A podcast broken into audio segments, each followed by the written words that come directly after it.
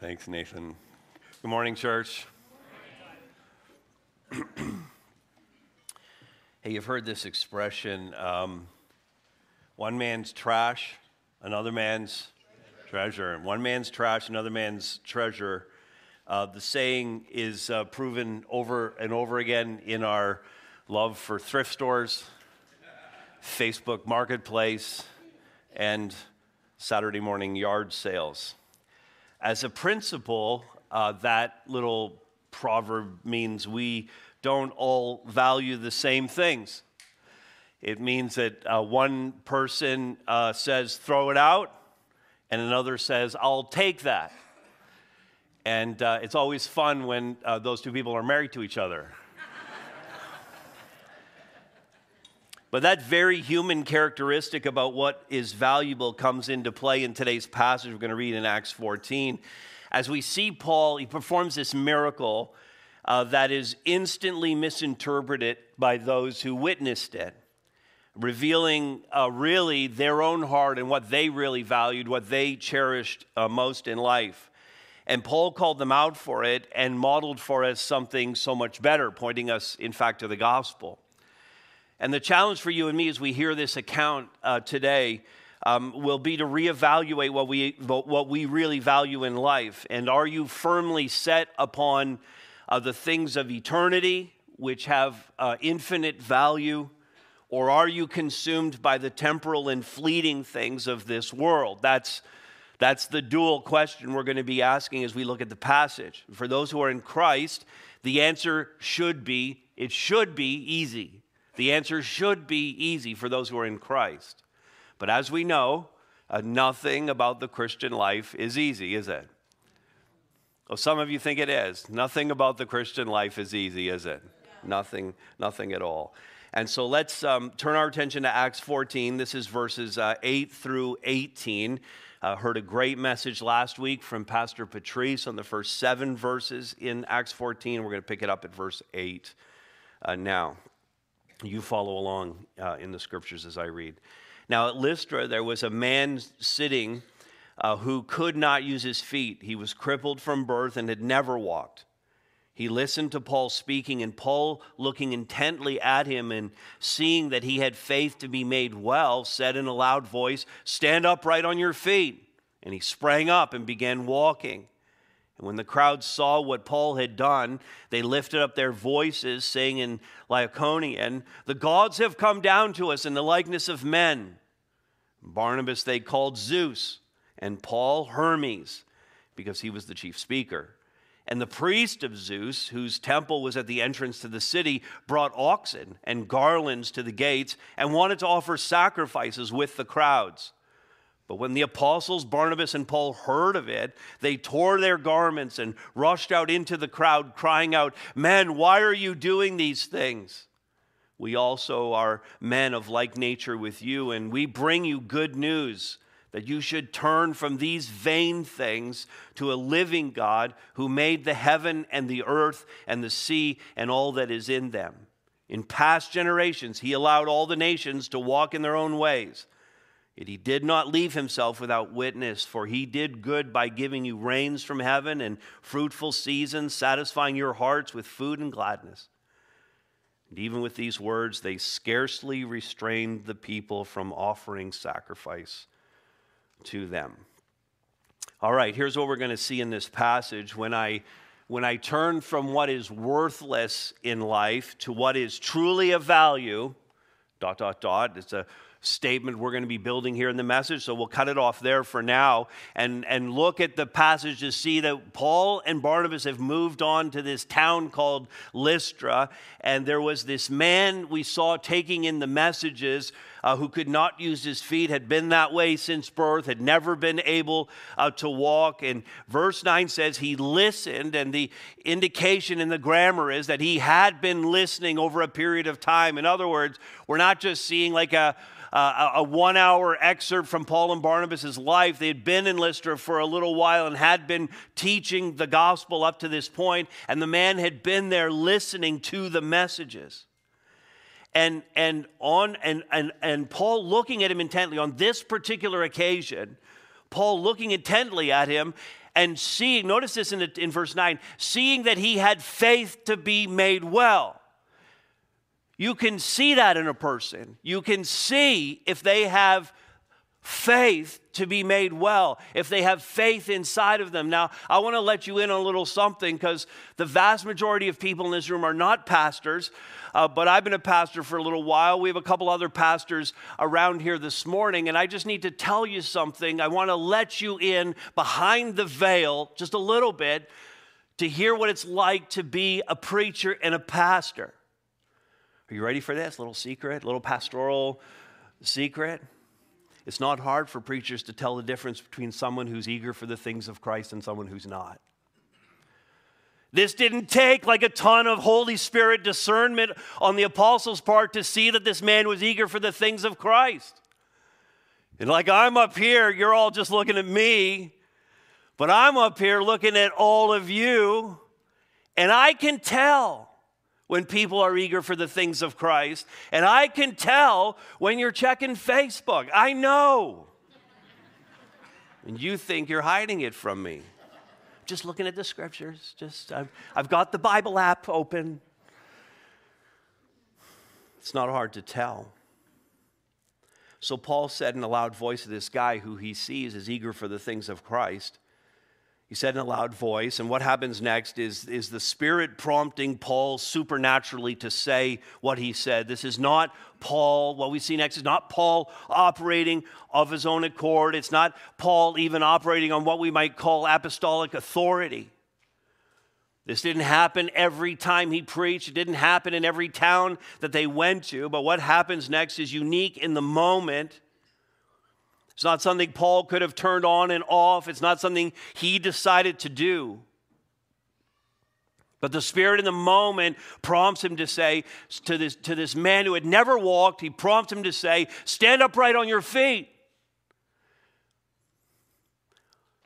And we see an obvious miracle happen here.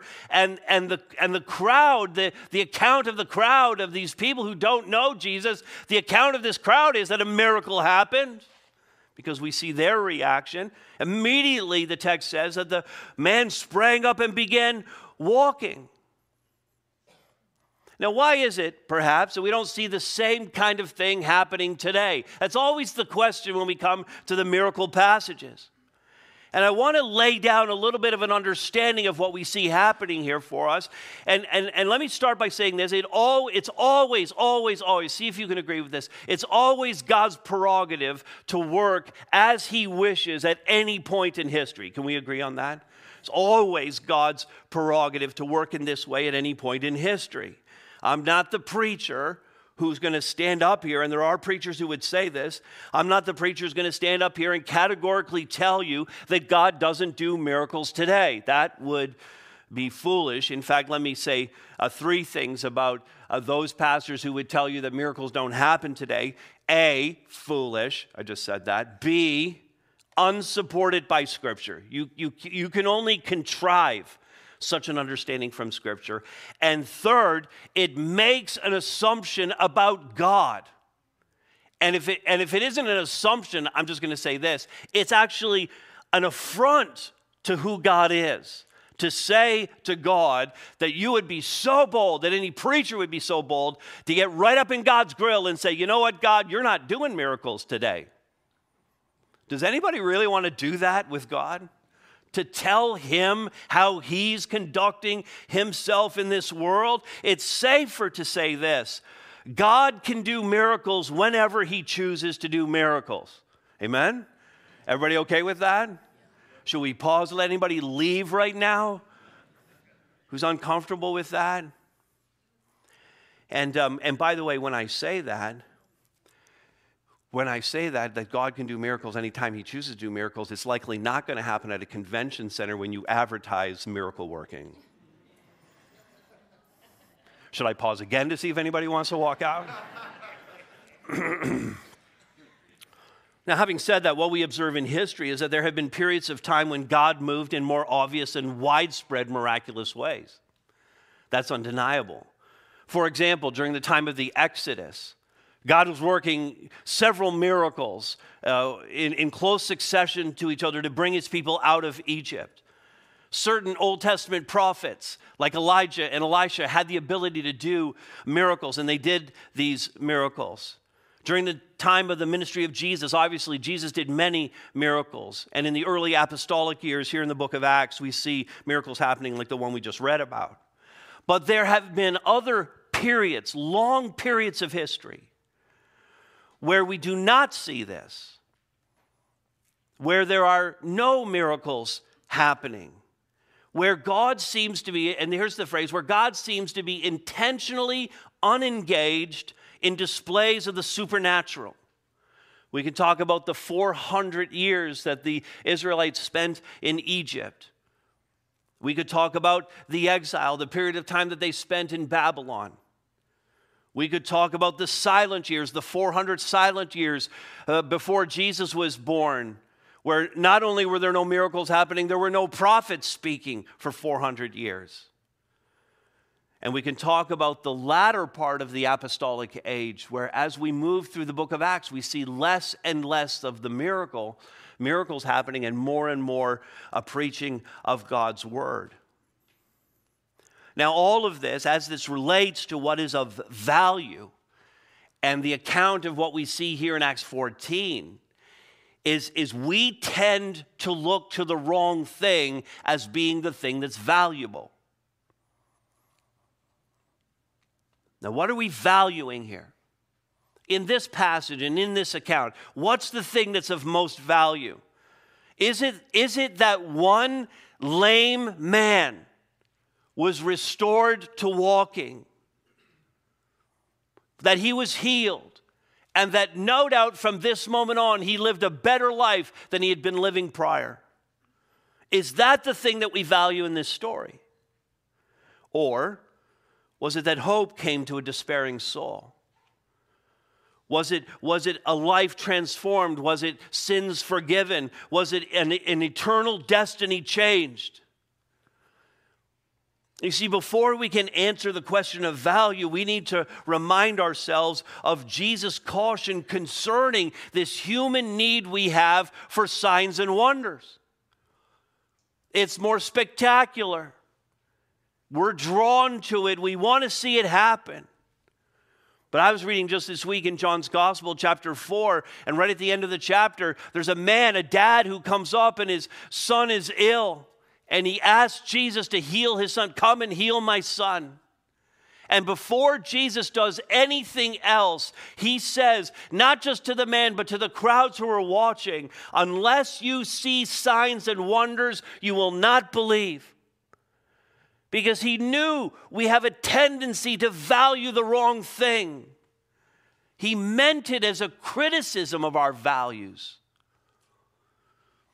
The miracle we see with our eyes, the thing that we think is, is, is of, of infinite value to us in the moment, is not at all what Jesus called the pearl of great price.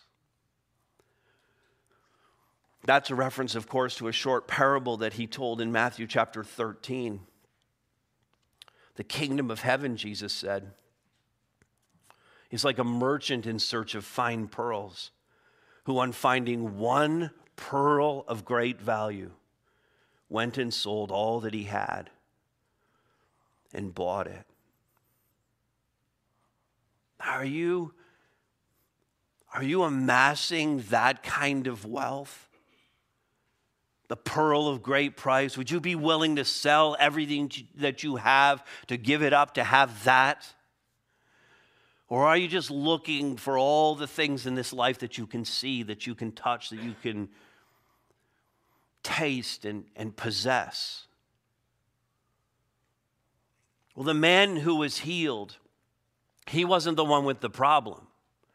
Verse 11 says, When the crowds saw what Paul had done, they lifted their voices and saying in Lycaonian, which was their local language, and Paul and Barnabas would have been speaking to them in Greek, which was the lingua franca, it was the main language of that area. But the crowds now are saying in their local dialect, The gods have come down to us in the likeness of men. Now, a little bit of a high school flashback coming for some of you. That's, it's not going to be a good memory, but I'm just going to take you back there because now we got to go into the realm of Greek mythology and all those Greek gods. You had to memorize who they were. Remember this? Remember this? Am I triggering some of you right now? You had to memorize the list of Greek gods and what they did, who they were. And that's exactly what happens here because these people were actually worshiping Greek gods. They saw Barnabas as Zeus and Paul as Hermes. And, and the whole thing now, the whole thing is kind of spiraling out of control so quickly and in verse 13, I mean, I don't know, people are texting, they're posting on socials, but the word spreads super fast. And the priest of the temple of Zeus, he comes and he's bringing oxen with him and he's bringing garlands, and they're going to have a feast and a festival and sacrifice this oxen to Zeus and Hermes who have come and visited them. Now, by the way, because of the language change here, Paul and Barnabas speaking in Greek, the common language, everybody understood it. They switched to Lycaonian. It's not entirely clear in the text if Paul and Barnabas know in this moment exactly what's happening because they can't understand this language. What is clear to us as readers is that these folks in Lystra so valued the miracle that they fixated on that rather than on the message that Paul and Barnabas have been delivering in their city. The message that was, in fact, the pearl of great price, the gospel. And again, the question for you and me is are we any better? Do we value the kingdom of heaven above all things? Do we value the gospel of Jesus Christ, not just to save us, but to transform our lives? Do we value the, the, the, the spiritual life more than anything else? More, more than healing physically more than, more than physical well being, more than any temporal gains that we could achieve, more than anything we can see with our eyes. And this has huge implications when we go all in on what is of infinite value, what is of eternal value. And one of the implications is, is that it humbles me. We see this next. It, it keeps me humble when I value the thing that has e- eternal value. Mainly because I, I see God as the giver of every good thing in my life. And I, and I see how He's of infinite value to me. And I see the good things that He gives me, including the forgiveness of sin and the promise of eternal life. And everything else in my life, I, my sins have been forgiven. I have eternal life in front of me. And so everything else of value in my life comes underneath that and is of lesser value. Even the things that are most precious to me my wife, my children, my grandchildren, my own health,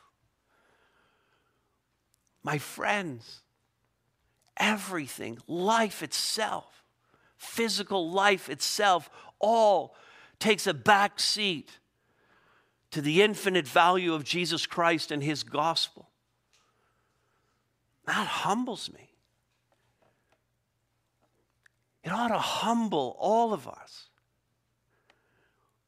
I mean, this crowd, this crowd is in a frenzy, thinking that Zeus and Hermes have visited them despite all the things that Paul and Barnabas have been preaching to them about Jesus Christ and his gospel. And at some point, I don't know, someone translates for them or they're putting two, to two, two and two together when they see the ox. I don't know. But at some point, the apostles realized what was happening and that they were now being worshiped as gods. Verse 14, and when they heard of it, when, when they came to this realization, they tore their garments. You see this in the Bible sometimes, and it's in, it's in history that people will rend their garments, a, a symbolic and very public act expressing desperation and grief. So they're tearing at their clothes. They're rushing into the crowd. They're going to say some things. They kind of thought at the moment, you know, maybe, maybe if we stood up on this pedestal and just tried to get their attention, then they're thinking, no, no, no, no, no, that's not going to work. They already think we're gods. We got to rush into the crowd and be right with them when we tell them that we're human beings just like them. They wanted there to be no mistake what they would be saying about themselves, and they cried out, verse 15. This is a paraphrase, but what the heck are you doing? We are men like you. We're not gods. And they don't want to take any glory from God. They didn't want there to be even a moment's hesitation in confronting the crowd about this error. They remained humble before the Lord because they knew everything that He had done for them. And it takes that kind of humility even to be a Christian. You, th- you think about what it takes to, to come to faith in Jesus Christ. It, it takes humility to be a Christian because the, the first acknowledgement that must be made if you're to become a Christian is that you're a sinner. You have to admit that, that you've been separated from God as a result of your sin. You, you, have to, you have to push back the world's lies that human beings are essentially good. They're not. It takes humility to admit that, that we're sinners. But then you must confess that not only are you a sinner, but you can't atone for your own sins. You can't get to God on your own. It takes humility to admit that. And then you must turn in faith to believe that Jesus Christ is the only one who can do that, and He's your only hope. And it takes humility to admit that. And so, all the things that we might place our value or we might value, things like good works, I'm basically a good person, I do good things, our morality, our generosity, our, our religious practices, our, our, our philosophies of life, as good as they may seem, or, or just the idea that, that we have some intrinsic goodness in, a, in us, some intrinsic worth as human beings. None of this is of any value in terms of reconciling with God. And instead, must, we must value above all else this gospel, this truth, this good news about Jesus Christ. I don't have it on the screen, but 1 Peter 5 6 says, Humble yourselves, therefore, under the mighty hand of God, so that at the proper time he may exalt you. And it takes humility to be a Christian. Now, here's, here's the, we've looked at the first part of this, but here's the truth statement that we're building in this message. When I turn from what's worthless in life to what's truly of value, it humbles me. And then notice this next it compels me to share this truth. I want to share it with others. I want to I have to receive it first for myself and then what I have I want other people to have as well. So after insisting that they were not these pagan gods, they're in the midst of the crowd, they've torn their clothes. Paul says in the latter part of verse 15 here, and we bring you good news. Not only are we not gods and we are human just like you, we're here to bring a message. We bring you good news that you should turn from these vain things, we'll come back to that, to a living God who made the heaven and the earth and the sea and all that is in them. Now, in this particular message, at least as we have it in Acts 14, there's a lack of gospel detail right here, but we can presume that the particulars have been shared previously what Paul addresses here is an understanding of who God is, which was the, the nature of God became the argument of the moment. That was the concern in that particular moment. And he delivers this short but very effective defense of the living God. And he tells us four things about the living God in this section. He says, first of all, the living God is one God. He, he, this is a, a of monotheism. There's only one God. There's no pantheon of gods. They had just exalted the two of them as two of their pantheon of Greek gods. And he's saying, no, there's only one. Secondly, creator of all. Everything that has been made has been made by God. Thirdly, patient, that, that the living God is patient and merciful. And aren't you glad? I'm glad. I need that every day. And fourth, that He is sovereign over all. He, he controls everything. Everything functions according to the providence of God in this world. And as the living God, described in this way, He stands in contrast to these vain things. And, and He's talking specifically about them saying that Barnabas was Zeus and Paul was Hermes, these vain things that they worship. The word vain, one of the lexicons describes it this way vain is persons or things that are of no use, idle, empty, fruitless, useless, powerless, lacking truth. I wish that were clearer.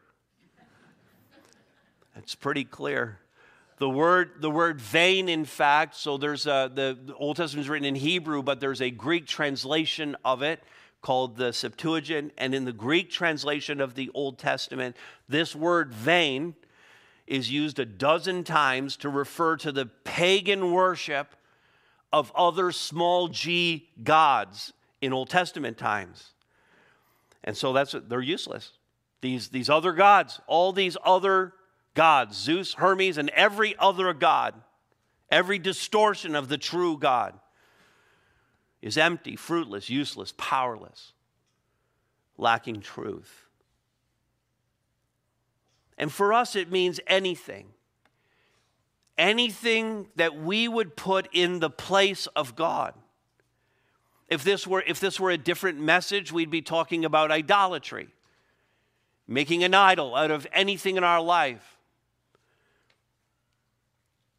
Anything that would take us far from God or away from God, any distraction that keeps us from God.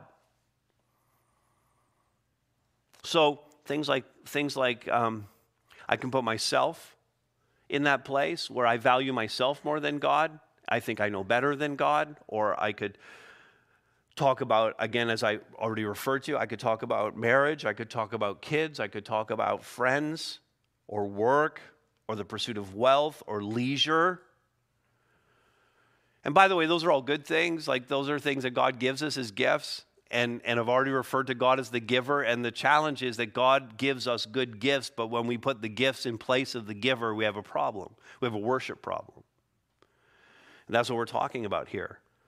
But there can be other things that get in the way too gambling, alcohol, drugs, porn, any of these addictions, any of a number of other addictions that can get in the way.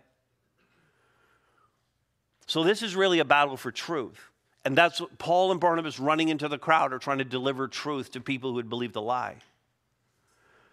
They needed the crowd to acknowledge that they'd bought into a lie and that Jesus Christ alone is, as John 14, 6 says, Jesus Christ alone, in his own words, he says, I'm the way, I'm the truth, I'm the life. No one comes to the Father except through me.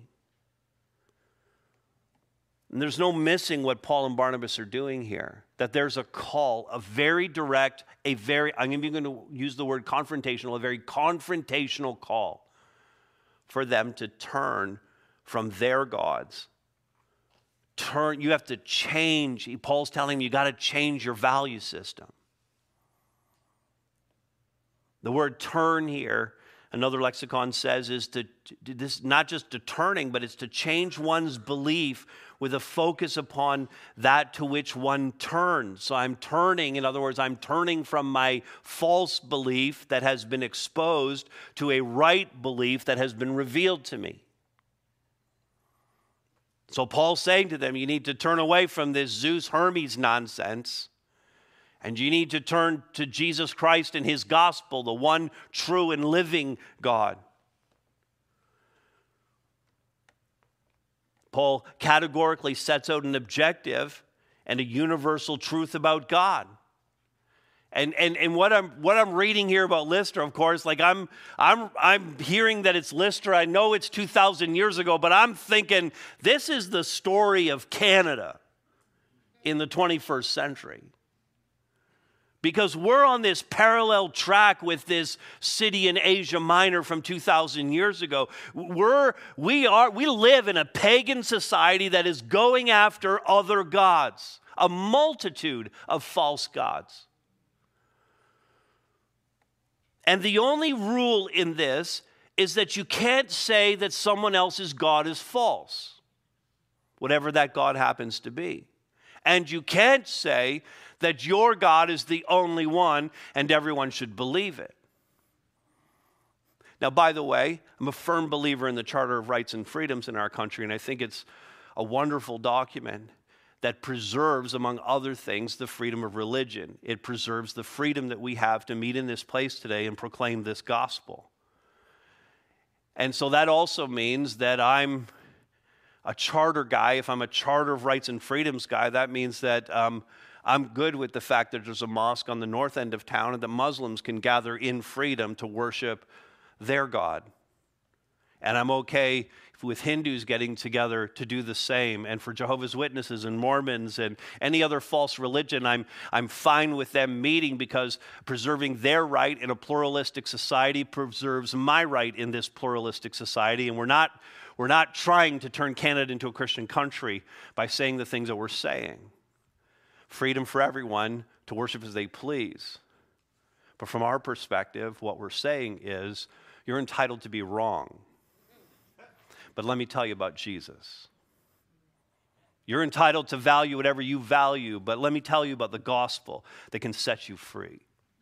We want that freedom, so we offer that freedom to others as well. And our mission is to be just as bold as Paul and Barnabas are being here, to tell people they're wrong and that what they valued is misplaced, and what they need to do above everything else is turn to Jesus Christ. And Paul concludes his brief message here with this comment in verse 16. He says, In past generations, God allowed all the nations to walk in their own ways, with the implication that it wasn't that way anymore, that things had changed with the coming of Jesus Christ. Now, we look back in the Old Testament, we've said it several times in this series already, that God always intended for the Gentile nations to be welcomed into his kingdom by faith. Prior to the advent of the Messiah or Jesus, he left those nations, in essence, he left those nations to do as they please. You look into ancient history, you look at the, the empires of Babylon and Assyria, the Greek Empire and the Egyptian Empire. And he allowed them to have their gods and to be in their nations and to worship in the way that they did. But his special attention was given to the nation of Israel.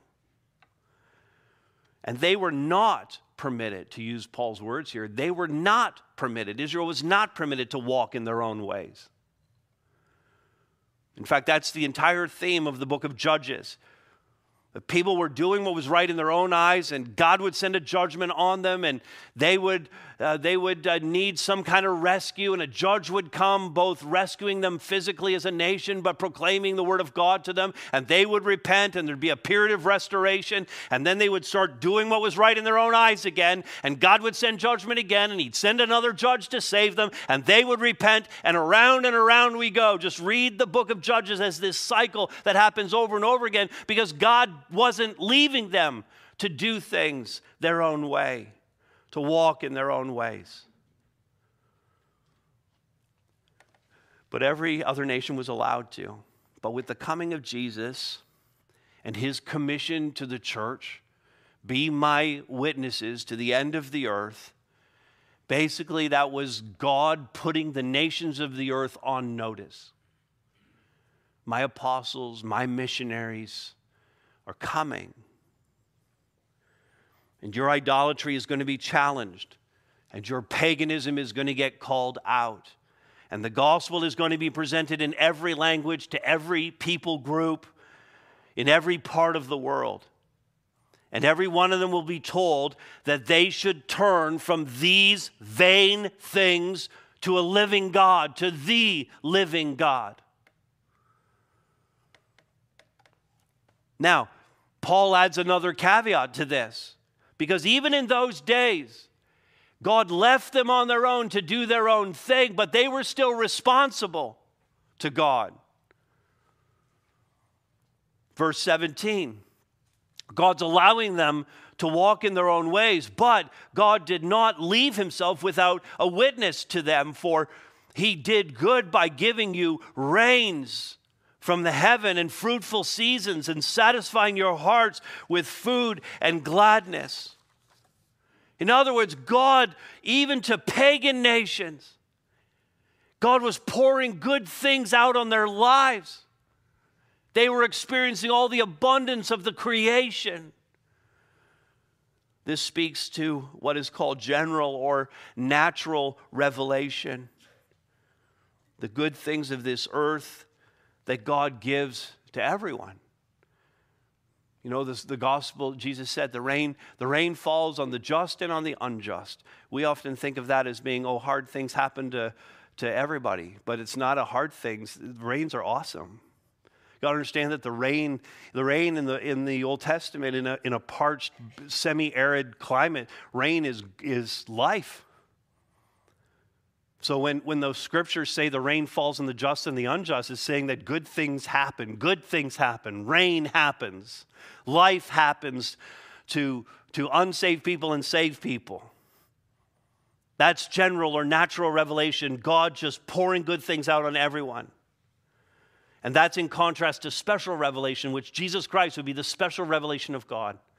The Word of God is the special revelation of God, but we have all kinds of natural revelation all around us. And Paul says here that that is sufficient for someone to know there is a God and to seek Him.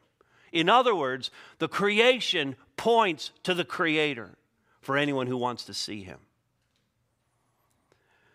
And as scientific researchers look deeply into the natural world, they should be seeing the work of a designer. But they are predisposed by what they value to see only explanations that fit their naturalistic paradigm. And I read this little quote from Louis Pasteur, who was uh, both a um, renowned scientist and also a um, passionate follower of Christ and theologian who said a bit of science distances you from God, but a lot of science brings you nearer to Him.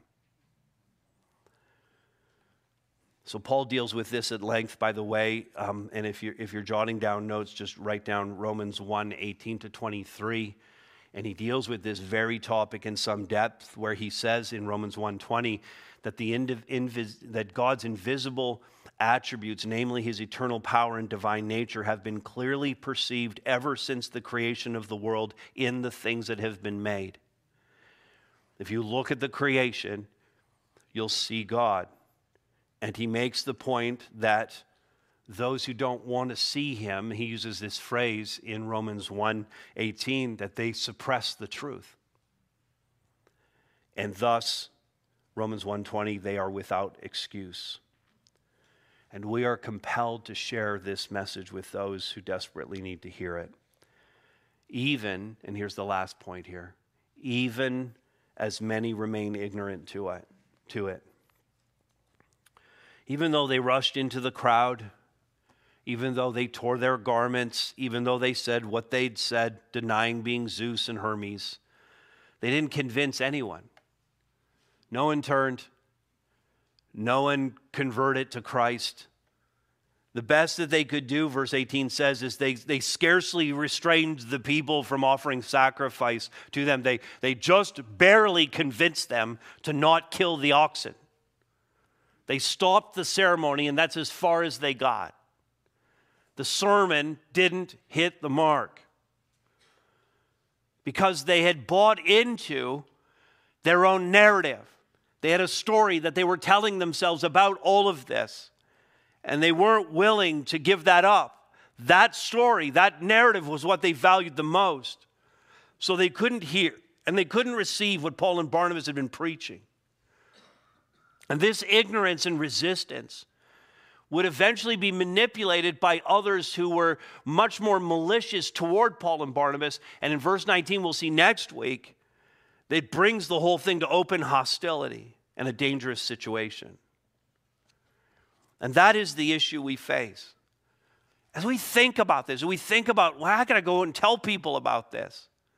We realize that the people we want to go and tell are, are blissfully ignorant because they have created their own story and they value that story more than anything else. People have their own narrative that they've created to make sense of the wor- world. Our elders are studying right now um, a book called uh, Visual Theology. It's, it's not a heavy theology book, but it's done creatively with visuals and content there that's helpful for understanding and it's just a nice little quick reminder of these theological truths that we have. And, and in this book, what we looked at this past Tuesday, we, we, we read that human history is a story. Human history is a drama, as the author put it. This is what, what postmoderns call, and I, I like this phrase, and I like this little bit from postmodernism, but it's what postmoderns call the meta narrative. It's the big story explains who we are and why we're here and where we're going. Well, the author, Tim Challies, he, he, he goes through this, this, under, this explanation of this drama that we're in. He says, if there's a story, there's a storyteller. If there's a story, there's a hero. If there's a story, there's a plot. And then he says this if there's a story, it is driving toward a conclusion. If history is unfolding in a deliberate and controlled way, you can be certain that what happens in the world is not just a series of isolated, disconnected, arbitrary events. Instead, there's a purpose moving forward toward a conclusion. And this story never runs off script, it continues deliberately and perfectly toward its satisfying closing scene. That's the truth we have to tell people. That's what the pagan worshipers all around you, the idol worshipers, those who believe in anything else other than Jesus Christ, that's what they need to hear. And that's what we must tell them. Even in the face of opposition, even in the face of being rejected, even in the face of their ignorance we continue to tell the story of Jesus Christ, the Son of God, who took on human flesh, who came to us and gave his life on the cross and was resurrected to new life, defeating sin and death and offering hope to all who come to him by faith. We have to break through the ignorance to tell them what is truly of value. So the statement is this When I turn from what is worthless in life to what is truly of value, it humbles me and compels me to share this truth, even as many remain ignorant to it. Amen. Amen. Well, listen, we're going to go into a time of um, celebrating the Lord's table, remembering his death until he comes. And I'm going to pray in a moment, and then Pastor Nathan is going to come up here. The worship team is going to uh, join me up here and lead us through some worship as we do this. And I'm going to ask you to remain seated. Obviously, in a moment, the team's going to start singing, but the servers are going to come into the aisles and begin uh, serving uh, the bread and the cup to us. If you're newer to harvest, please understand that in the trays there are two cups that are stacked together. Take both of those cups out. The bottom one contains the bread, and the top one uh, the juice. You take both of those and then hold on to that until we're ready to uh, take the table together. And Nathan will lead us through uh, that time. And anyone here who is a genuine follower of Jesus Christ, if you're a Christian, you've given your life to Christ and had your sins forgiven, you're welcome to take the table with us here uh, this morning. So let's pray together and then we'll go into this time of remembrance. Father, I uh, am so grateful that you have given to us the pearl of great price. You have given us your gospel. You have given us your very own Son.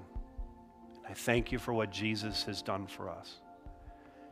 And I do pray, God, that in this moment of worship, of remembrance, of thanksgiving for all that Jesus has done for us, that, that you'd manifest your presence here with us. That you would, Father, draw us closer to you as we take these elements and we remember the body of Christ given for us and the blood of Christ shed for us. Thank you for the, all that we have as believers as a result of Christ's sacrifice. And bless and sanctify this time as we share it together. I pray now in Christ's name. Amen.